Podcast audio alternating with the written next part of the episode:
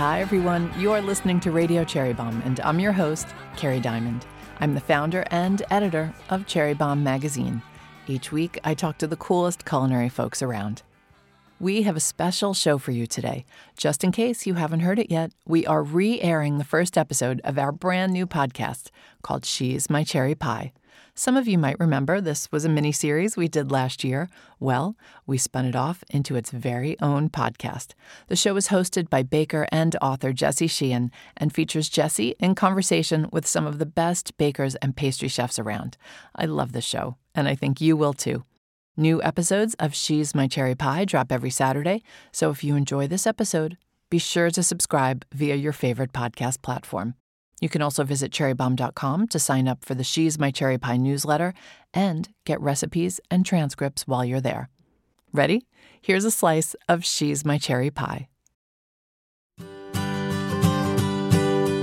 Hi, peeps. You're listening to She's My Cherry Pie, a brand new baking podcast from Cherry Bombe. I'm your host, Jesse Sheehan. I'm a baker, recipe developer, and author of three baking books, including my latest, Snackable Bakes. Each episode, I'm hanging with world class bakers and taking a deep dive into their signature baked goods. We're so honored to kick off She's My Cherry Pie with the legendary Claudia Fleming. She truly is the pastry chef's pastry chef. Claudia has inspired so many folks in the industry through her work at Gramercy Tavern, her 2001 cult classic The Last Course, which was reissued in 2019, and her current role at Daily Provisions in New York City. I'm talking to Claudia about her chocolate caramel tart. She introduced this dessert at Gramercy Tavern in the 90s, and it became one of the most copied restaurant desserts ever. Claudia joins me to talk about the surprising inspiration for the tart. Hint, it's a candy. And she walks me through the recipe, plus her tips, tricks, and favorite ingredients. If you want to make Claudia's chocolate caramel tart at home, and I hope you do, you can find the recipe in our show notes. We also talk about Claudia's incredible career and her latest book, Delectable Sweet and Savory Baking. Thank you to Le Creuset and California Prunes for sponsoring today's episode. Since She's My Cherry Pie is a brand new podcast, I have a few favors to ask. First, I would love for you to subscribe to the show via your favorite podcast platform. Feel free to leave a five star rating. Yes, folks, I'm asking for five, and a review and let me know what bakers and baked goods you'd like me to feature on future episodes. Also, you can subscribe to our free baking newsletter at cherrybombe.com. You'll receive it each week before the show airs, so you'll know about the signature baked good and special guest ahead of time. Now, here's a word about Le Creuset. For nearly a century, Le Creuset has been creating joy in the kitchen and beyond as the first in colorful cookware, the finest in quality and design, and the favorite for generations of cooks and bakers. And you know what? I love my Le Creuset so much that I have them hanging on the wall in my kitchen. I use them when I bake for melting butter, for making honeycomb candy and caramel, for choux pastry, and more. And also, of course, when I cook. They are literally my everything. And this season, I will definitely be baking bread in their new bread oven. If you haven't seen it, it's a two piece enameled cast iron set that includes a domed lid to help trap and circulate steam for that perfect golden, crispy crust every time. It comes in gorgeous Le Creuset colors, including flame, cerise, and marseille, which happens to be my Le Creuset color. Whether you're making a wish list for your kitchen or want to add to your existing collection, head to lecreuset.com to discover the world of Le Creuset, browse their beautiful colors, and even snag some recipes. Let's chat with today's guest. Claudia, so happy to have you here on She's My Cherry Pie, and so excited to talk about your infamous chocolate caramel tart, among other things. I am delighted and honored to be here. Yay. Thank you so much for having me. Of course. So, first question, just for those that don't know, can you give us a little info about how you got into baking? I like to think of it as the ballerina to baker story. Oh, way back then. I came to New York to dance. And as all good struggling artists, I use that word very loosely, I worked in restaurants for its flexibility. And I very quickly realized I wasn't going to be in the Paul Taylor Dance Company. So I started pursuing other things. And I loved working in the restaurant industry. I loved the pace, I loved the creativity, and I loved the fact that there was showtime every night. So for me, there was a natural transition into working in the restaurant industry professionally, d- deciding to make that my life's work. I became very attracted to working in the kitchen, and at a certain point, I was working at Jams then, the seminal California restaurant in New York City in the 80s. And I asked Jonathan Waxman, the chef and owner, if I could work in the kitchen for a bit. And he said, Oh, yeah, sure, sure. So I started just going in in the afternoons and helping prep. And I was smitten. I was I got bit by the bug, by the cooking bug and just continued working in restaurants and here I am. it's so it's so funny because I, although I keep it a secret, I'm a recovering actress, and when I came to New York City, I was always a waitress. I loved uh, the camaraderie of the kitchen. I loved the way the kitchen moved and how they all did it. But I, it, unlike you, I never thought, oh, I want to be back there. Yeah, I guess when I realized I was going to do that for a long period of time, the front of the house, unlike today, didn't have the same kind of trajectory or prestige. And not that working in the kitchen had prestige back then either, but it was something that I felt more comfortable doing. And then it was pretty fast that you made it from maybe the more savory side of the kitchen to the pastry side of the kitchen? I was working at Union Square Cafe on the savory side of the kitchen. Wanted to get out of New York City for the summer and went to Aspen. A friend of Jonathan's had a restaurant there and asked if I could work there for the summer, and I did. And I came back to New York City in the fall, and Michael Romano, the chef at Union Square, said, There's nothing available in the kitchen right now, but the pastry chef needs an assistant. Mm. Any interest? Absolutely. Yep at that point in my career wanting to learn anything yep. and actually still feel the same. And I never left. Yeah. I started older than most people, and the pastry world offered a little bit more autonomy. Yeah. Working in restaurants, it's very piecemeal. You don't actually really put a whole dish together you're the protein cook and you put the protein on. You're the veg cook, you put the veg on. You're the saucier, you put the sauce on. In the pastry department, that's so much smaller, you did everything. You did the prep, you did the production, you did yeah. the plating, you did the break, you did everything. I liked that. I yeah. liked that I saw everything from its inception to its ending. For those that don't know, could you describe what you think your dessert style is? I know you've been described as treating desserts like a cook and of thinking of flavor first. If you think that's a pretty good description of what you do, could you unpack that a little bit for us?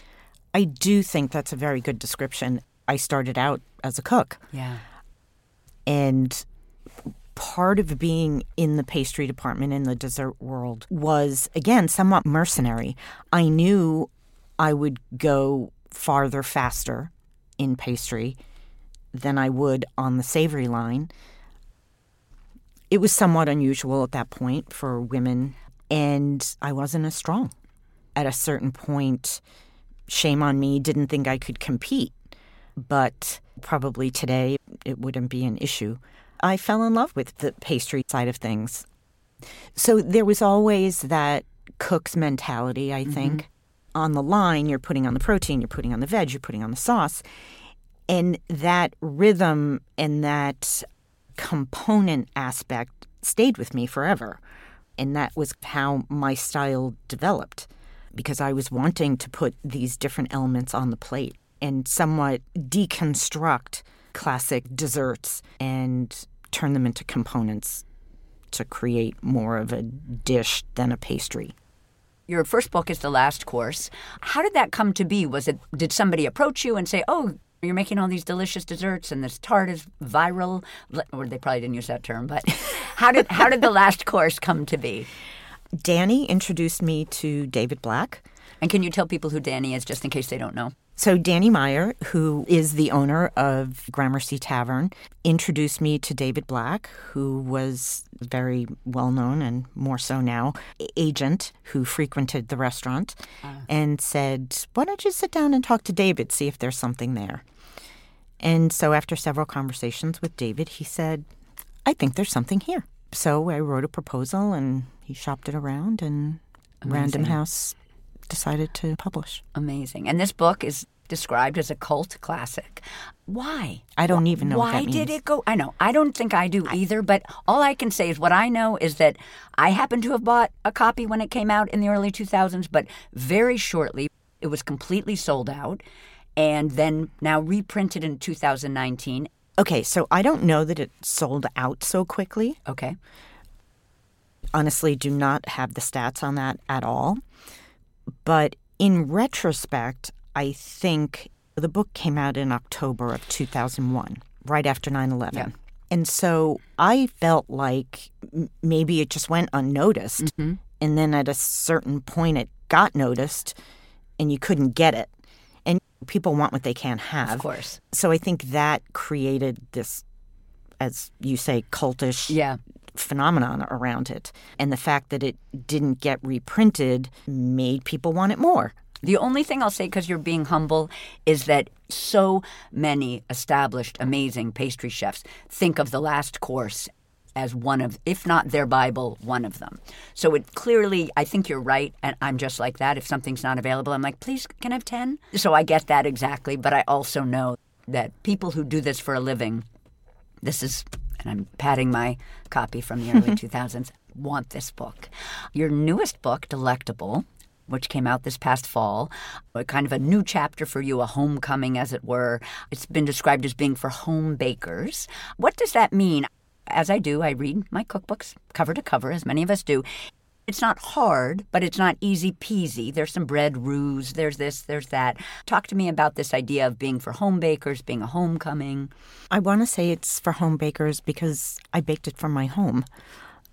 And as I'm sure you've heard, it was during the pandemic, and I was in my little rental cottage on the east end of Long Island with an electric stove and oven and no air conditioning and no dishwasher.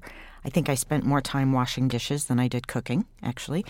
And whilst it was an incredible time, it was incredibly challenging.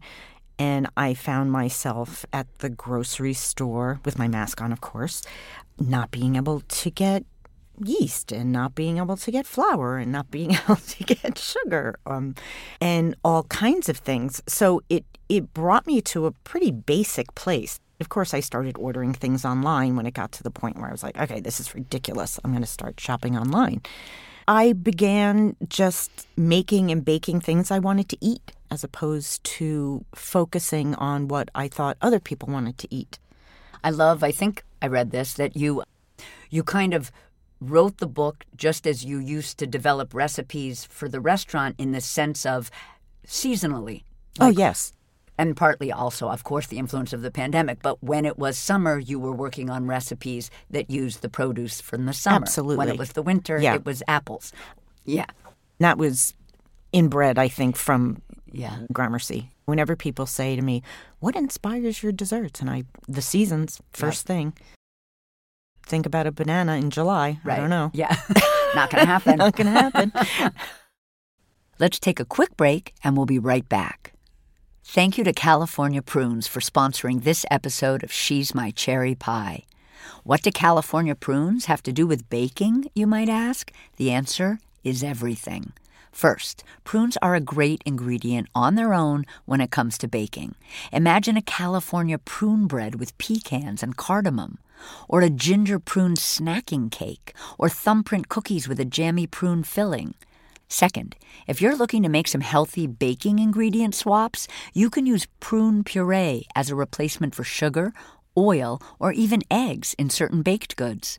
Homemade prune puree is so simple. It's prunes and water blended together, and the puree keeps in your fridge for up to four weeks.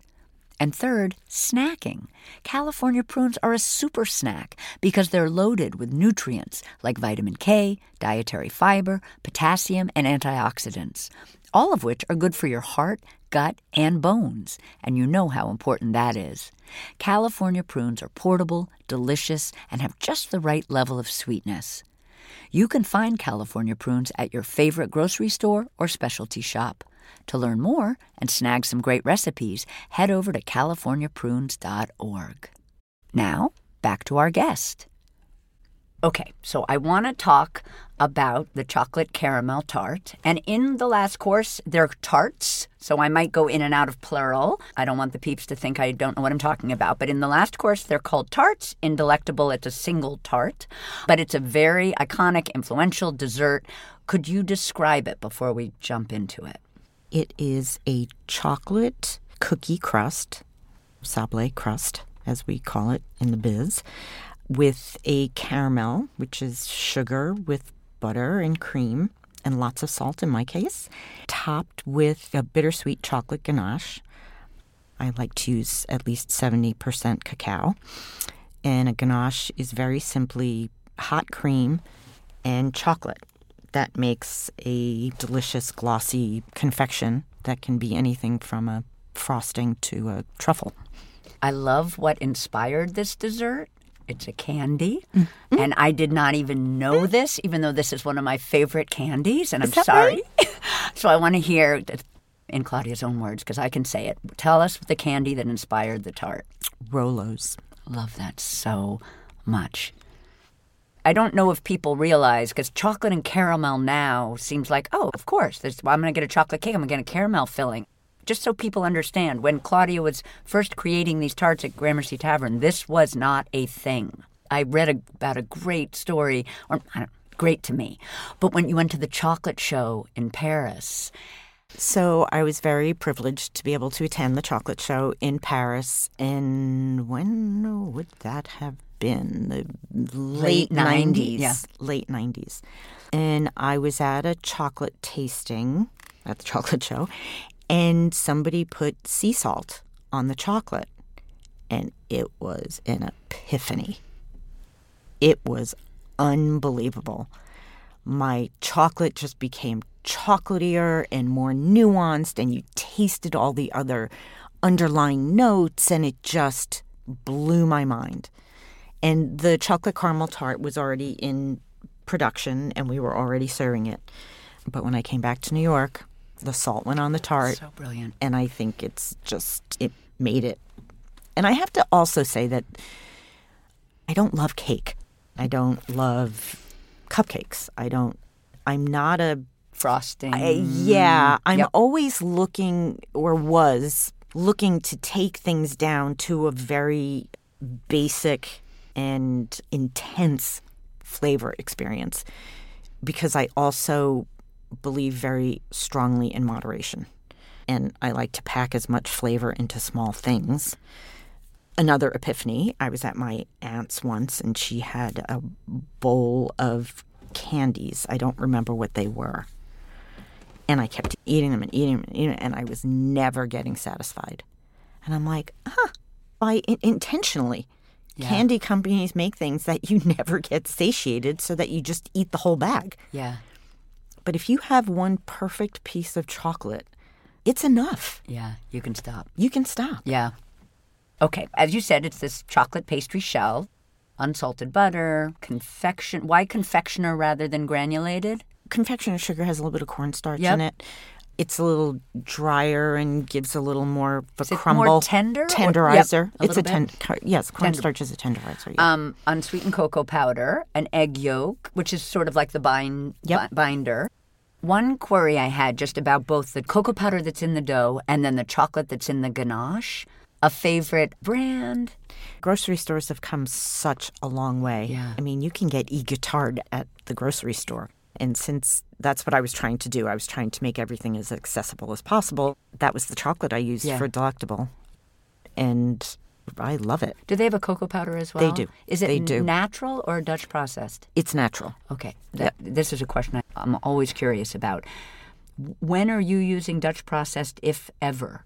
If I was making the cookie dough, I would probably put in Dutch process because I love the color. The color. Yeah. Yeah. It's a visual thing, It is really, right? Yeah. Do you have Yeah. a? Do you ever turn to Dutch process, or you you stick to natural because it's easier for people? I do use Dutch process for the sake of the books Yep. and accessibility. I use natural. Yeah, makes sense.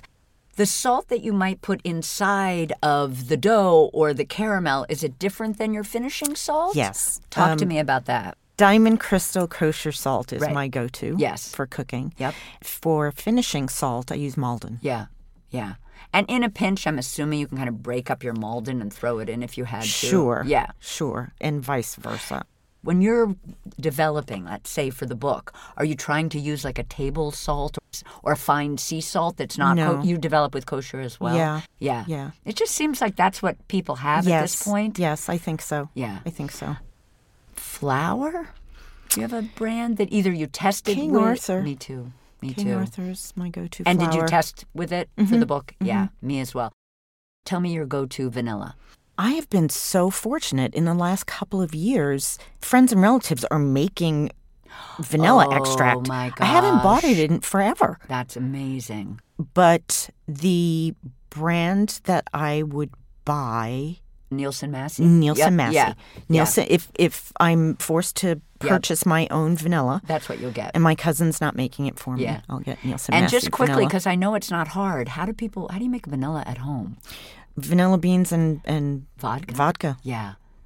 And the caramel is kind of sugar, water, corn syrup, butter, heavy cream, and a little bit of creme fraiche. Mm-hmm. Yeah. Talk to us about the addition of the creme fraiche in that caramel. Just trying to take down the sweetness Yep. of it a little bit. Cream is very sweet. Yep. And obviously sugar is very sweet. The chocolate ganache, as you said, seventy to eighty-five percent. Ooh, 85 is It's high. too high. 85 is high. 70 to 76. 70 76. Okay, perfect. This is what I love. So there's a pinch of salt, but in the book it's optional because it wasn't the way we think of salt now. It's just fascinating to me how It's- different it, was. It's very interesting. yeah. This is I love this. There's your head note. You have to explain to people why you're doing it. It's amazing. there I'm just going to remind you, but there's a whole part where you say, "Look, have some guests over, have them take a little taste without the salt, then sprinkle a tiny bit on top of a bite and then see what they say." And it's just so wonderful. I'm like getting goosebumps because I'm like a freak or a nerd. But A like nerd. Let's uh, say- okay. let's go with nerd. Okay, good. But I love this idea that this was just a different time in pastry and dessert, and that people might have been like, Claudia, is that sugar on top? And you would have, no, that's salt on top. And you said you had to explain it's rounding out the buttery sweetness of caramel, makes the chocolate flavor pop. Think chocolate covered pretzel, which is so funny because now people are like, duh, of course. Yeah. I love that. Okay, the tools and assembly. So, to make the crust, I know you call for a stand mixer with a paddle. Could you do this in a food processor or you're Sure. either one? I did a lot of the doughs in a food processor in Delectable. The biggest difference between the last course and Delectable is the last course was restaurant perspective and Delectable was my kitchen Yeah. perspective. Yep. So it would never in a million years occur to me to use a food processor for the last course because when you cook in volume, you can't use a food No. processor. You need to use a, Yeah. a mixer. Hobart. Yeah. a yeah. 40 quart Hobart, Yeah. a 60 quart Hobart. Yeah.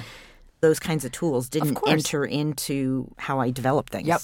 But in the last course, it's a stand mixer. You have your paddle attachment, creaming the butter and the sugar, yolk and vanilla, sifting in the flour and the cocoa powder, which I also noticed, and we'll talk about this when we get to the delectable. But you, you've changed that direction slightly.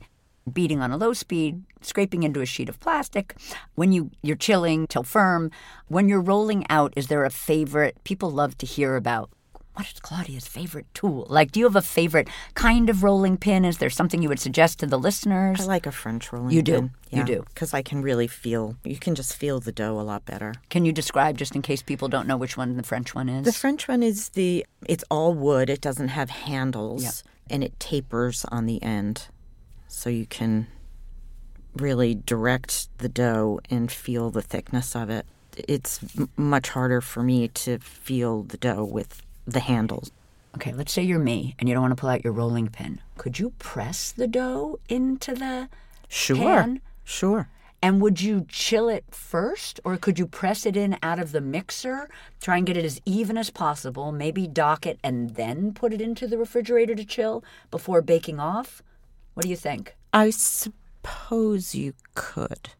What gives It you? uh, would be a little goopy, maybe. Okay. Maybe a little too soft. so you might chill the dough, then you could. I don't know, maybe it's dory. You crumble the dough after it's been chilled into the pan. Oh, and that's then a good press idea. It in. What do you that's think a good that? idea. I like Yeah. that idea. Yeah. The only thing I know for myself, just because, well, making things even or not, it's it can be hard. And the beauty of the rolling is you're going to have very even crust all the way around. As it gets thinner, it gets softer and tends to stick to your rolling pin, and you don't want to continuously add flour so it doesn't stick. Right. So if you roll between parchment, you eliminate the necessity to continue to add Yep. flour. Yep. and you can get it quite thin. But you can also, when you scrape it out of the bowl onto the plastic, spread it out quite thin. That's smart. So then you have less work. So then you have less work. After you've rolled it out between the parchment, it's quite thin. Would you chill it briefly? Yes. b- Before trying I- to get I- it into the I would, yes. into the tart pan. Yeah. Another g- great thing about using the parchment is anytime you feel like it's getting too soft, Stick it in there. take it off the Yeah. counter and put it in the Yeah. put it in the fridge. Yeah, I love doing between two pieces of parchment too. Yeah, so and easier. you you can never get it as thin, or I can never get it as thin as I actually want it unless I'm in between two yeah. pieces of parchment. Yeah, no, that's I love that tip. When I think about the tart dough, can you over mix it? Do people need to be afraid? I no, don't. it's got too much sugar in it. Yeah, it's a pretty Yeah. pretty And an stable. egg. Yeah. Yeah. In the last course, the tarts are actually assembled in a mini muffin tin, which would have been tiny tarts, but at the restaurant they would have been a little bigger than that. Two inch, four. Uh, What should I? What should we picture? It's funny Yeah. because when the chocolate tarts started, they were probably in a three and a half, four inch, and then they went into a two and a half, three inch. Mm-hmm. And then at the North Fork table, I was making them in financier molds, Oh. which you know how shallow Yeah. those are. Yeah. And how thin, like they're small. It was really like a candy bar, and I was like, "This is it." And Almost like a two bite dessert. three, I would say, and it only took me twenty years to get there. Yeah. So For years, I was always, when I was par baking, or I was always using parchment and pie weights. Back in the day, you were using aluminum foil. You knew. It's just better. yeah, Yeah. it doesn't. cr- You can reuse it first of all. Yes. I mean, you can reuse parchment, but then it starts to crumble. Yep. No, the foil is brilliant. The caramel, so it's cooking the sugar, the water, the corn syrup. I love that there's no candy thermometer.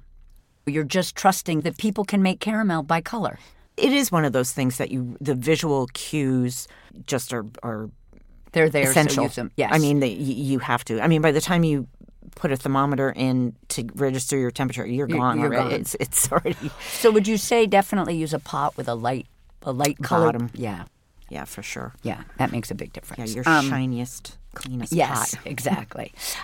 And then you're whisking and pouring the caramel into the tarts. Now, for the ganache, chocolate in a bowl. When you make a ganache, how do you like the cream to look before you pour it on? scald right before those bubbles start. And this is really finicky, but would you say that's tiny bubbles around Yes, the edges? around the edges. And then you're good Yeah. to go. And then if you like swirl the pot, you see, See the, steam. Yeah.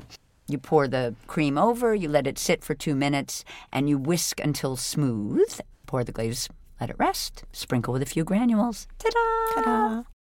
I also love this in the last course. The serving suggestions are caramel ice cream or chocolate malted ice cream. And can I just say, malt powder for life? Oh, I love malt powder. Love malt powder.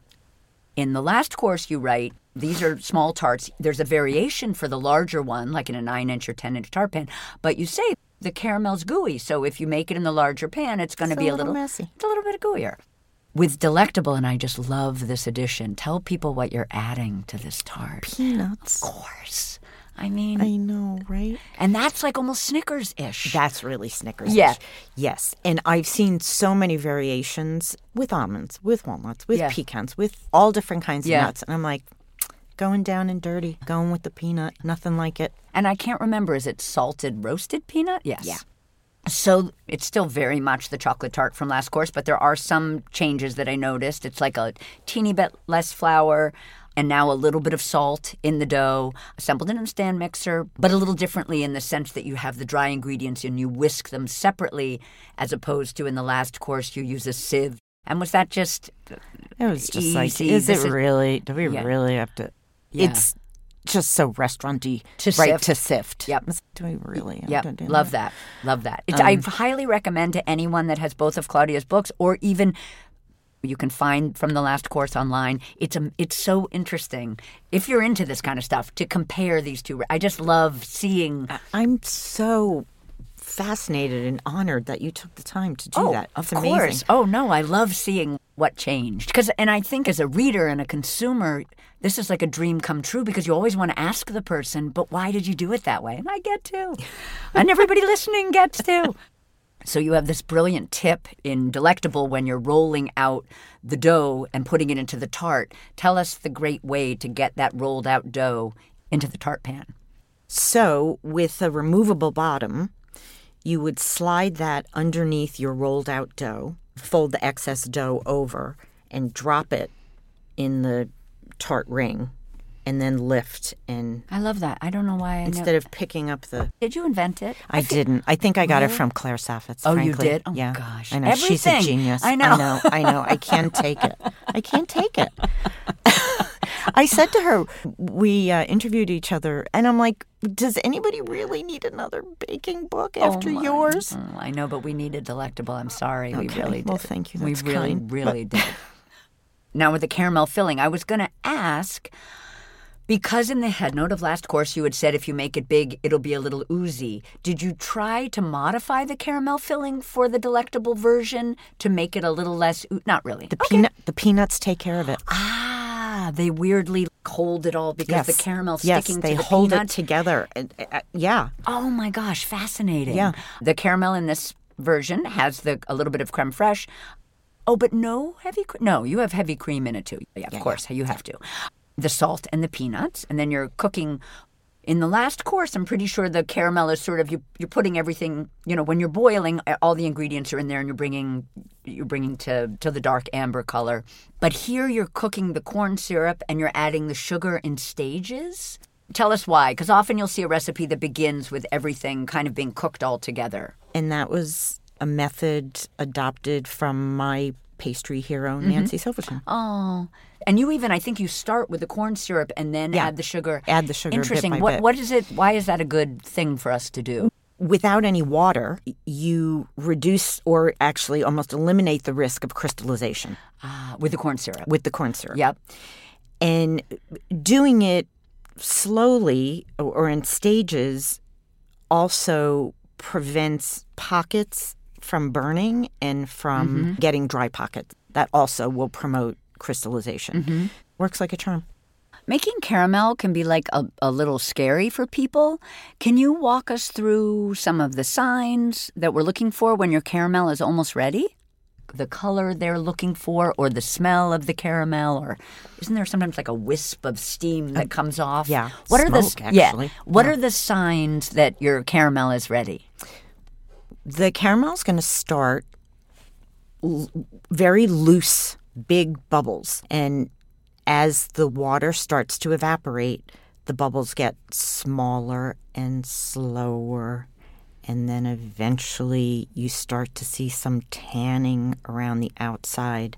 And you want to swirl your pan a little bit just to, not aggressively, very gently, to distribute the coloring. And at that point, don't go anywhere Okay. because it's going to happen really fast. It's a very slow process until it starts taking on a little bit of color.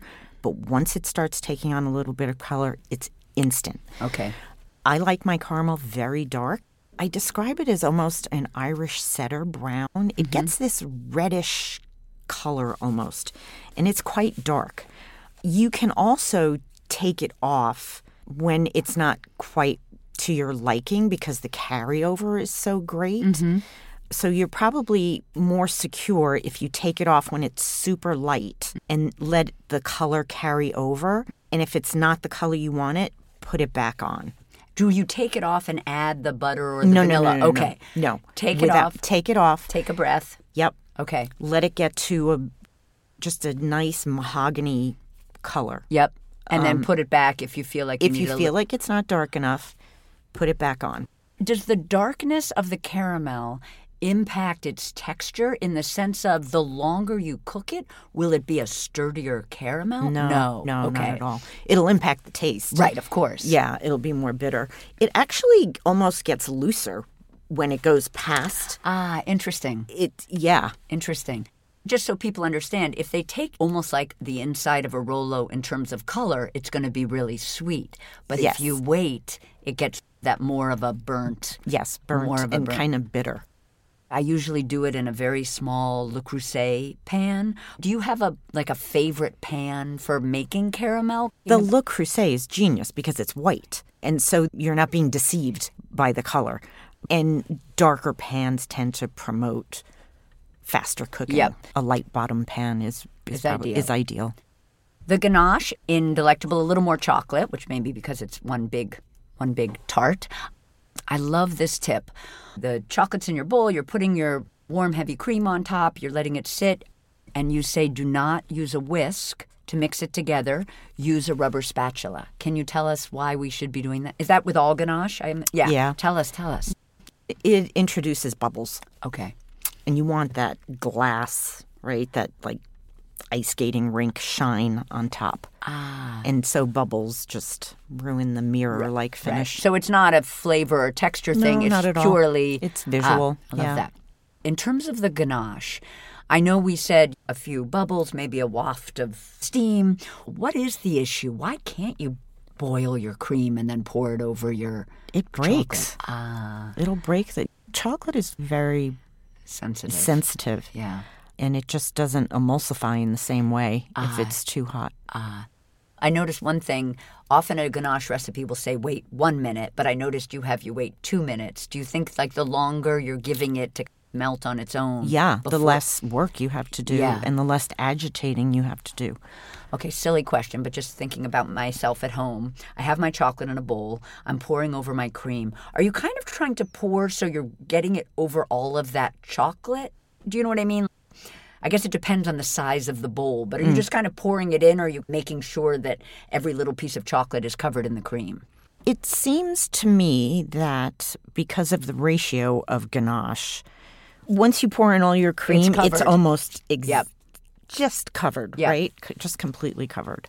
With ganache or any chocolate, would you use Guittard chocolate chips to make your ganache or would you want it to be bar chocolate? Whenever you can get chips, get chips. They make couverture in chocolate chips. We're not talking about Nestle's Nestle's. chocolate Yep, chips. I get it. I think most high end chocolate companies these days You're make right. them make You're right. they call them pa- palais or fev or Yeah. so, they call them all kinds of Yes. different fancy But you can use words. those for your ganache. It does not have to be a bar of the chocolate. it does not Okay. have to be a bar Good to no know. absolutely not Good to know. I love this and I'm curious about it. All of the cooling of this tart is done at room temperature as opposed could I could I speed it up and put it in the fridge or do you not like what happens when you stick the finished tart into the refrigerator? it's going to take the shine off the ganache So keep it on the counter if you want the shine. After it's come completely to room temp, let's say you're not serving it, then can you or whenever you stick it in that fridge you're losing shine. yeah Ah. whenever the thing about the tart that's interesting is that there are three components, but making each one is easy. It's just that you then have to put all three together. Yeah. yeah they're all three elements the most basic elements of pastry so you put them Together. all together. So it's potentially time consuming. And again, there are several steps and not one bowl. And Yep. you know, Yep. you'll use some some utensils and Yep. and bowls and such, but each element in and of itself is very basic.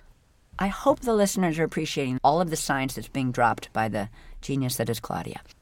Those are my questions about the recipes, but I did have a, a question that at least is super interesting to me as a cookbook writer, etc. Could you talk about what it was like working with Melissa on the first book and Catherine on the second book? Just what does that feel like? What roles do they play? What do you play. Their names are on the covers, which is Yeah. something. I mean, yeah. they're my co-writers. yeah, They- that's they- how you think of them. Oh yeah. Okay. Oh yeah, and collaborators really. Yeah. I mean, they sometimes the seeding of an idea in retrospect, like you don't even remember whose idea it was. Yeah. And I can say almost with certainty that the best ideas are not mine. they come from other people. Yeah. All the time. But the biggest difference I would have to say is that I worked in person with Melissa.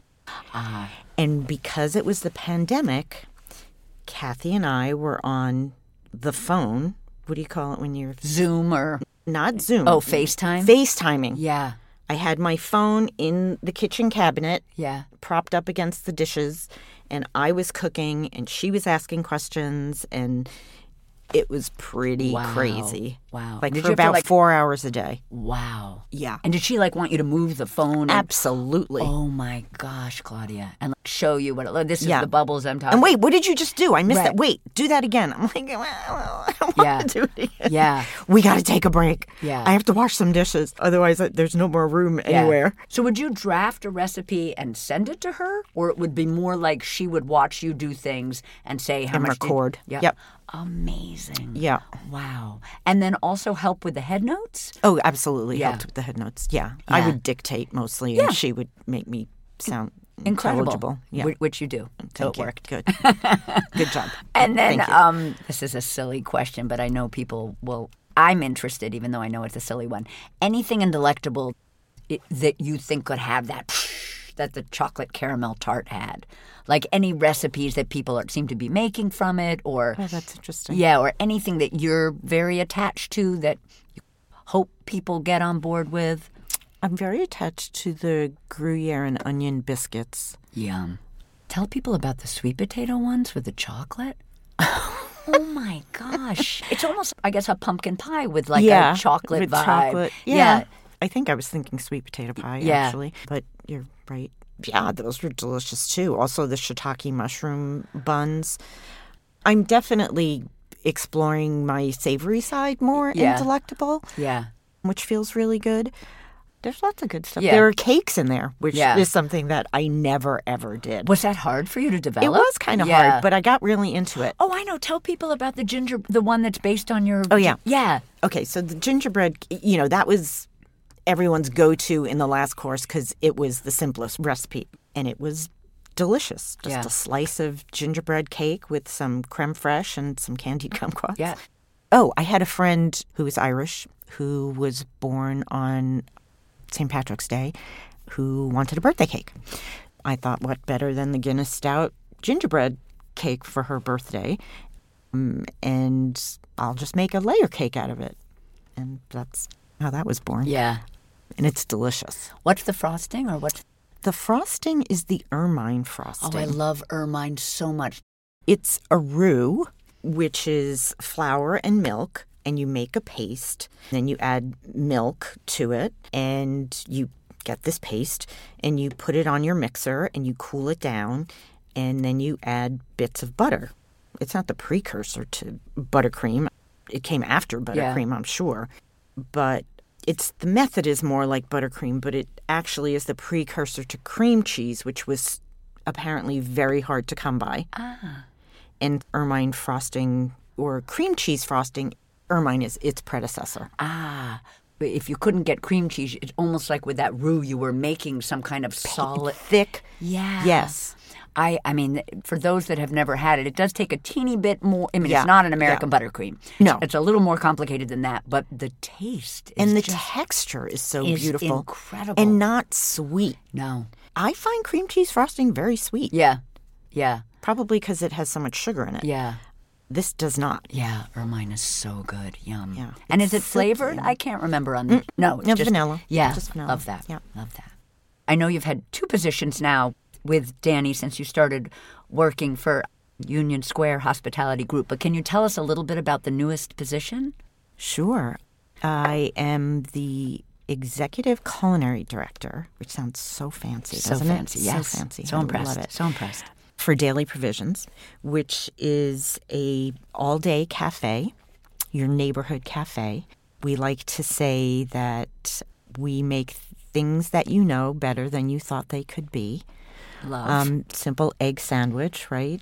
Tuna fish sandwich, egg salad sandwich, the basic stuff, but delicious. And my job is to R&D menu items that may or may not make it onto the menu and to train and work with staff, the teams in the restaurants. And it's a very busy day. It's great. Incredible. And you strike me as someone who always like some of us like I write cookbooks, develop recipes, but I like doing it in the I'm a, like I guess I'm homebody-ish. I like to be home. But you strike me as someone who is enjoys that, like being able to go and be at I work. do. Yeah. The pace of a restaurant Yeah. is really something that, Yep, that feeds is you. my jam. And you get that even if it's in the kitchen of the daily provisions. Absolutely. Those places rock. Oh, that's I so mean, they are so busy. Yeah. Yeah. But with the hours that don't require you to be a pastry chef at a yeah. Exactly. Yeah. It's really nice. It's a it's a Monday through Friday. Yeah. For those that have never been to a daily provisions, either because you don't live in New York City or if you're coming to New York or you've never, they I just adore the. Can you tell us about the cruller? It's Yeah. a little bit famous. It's a lot famous, well before my my time, but it's I guess what you call a French donut. It's uh, pâte choux dough that's piped, and I can't say anymore. Yeah. and then cooked and glazed. One is the cinnamon glaze, one is a maple sugar glaze, and then there's the rotating flavor. Yeah. And this month's just happens to be Meyer lemon poppy seed. oh my gosh. Yeah, so I love the citrus with the crispy cruller dough. Also, yeah, the cruller dough has this beautiful crispiness, Yeah. almost custardy, but Custard, exactly. Custardy inside. Yeah, Yeah, they're so wonderful. good. Thank you so much for chatting with me, Claudia. And I just wanted to tell you that you are my cherry pie. Oh, thank you. You're mine. That's it for today's show. Thank you to Claudia Fleming. You can find the recipe for Claudia's chocolate caramel tart on cherrybombe.com, and the link is in our show notes. Thank you to Le Creuset and California Prunes for supporting our show. She's My Cherry Pie is a production of Cherry Bombe Magazine. Our show is recorded at CityVox Studios in Manhattan. Our executive producers are Kerry Diamond and Catherine Baker, and our associate producer is Jenna Sadhu. Thank you for listening to She's My Cherry Pie, and happy baking.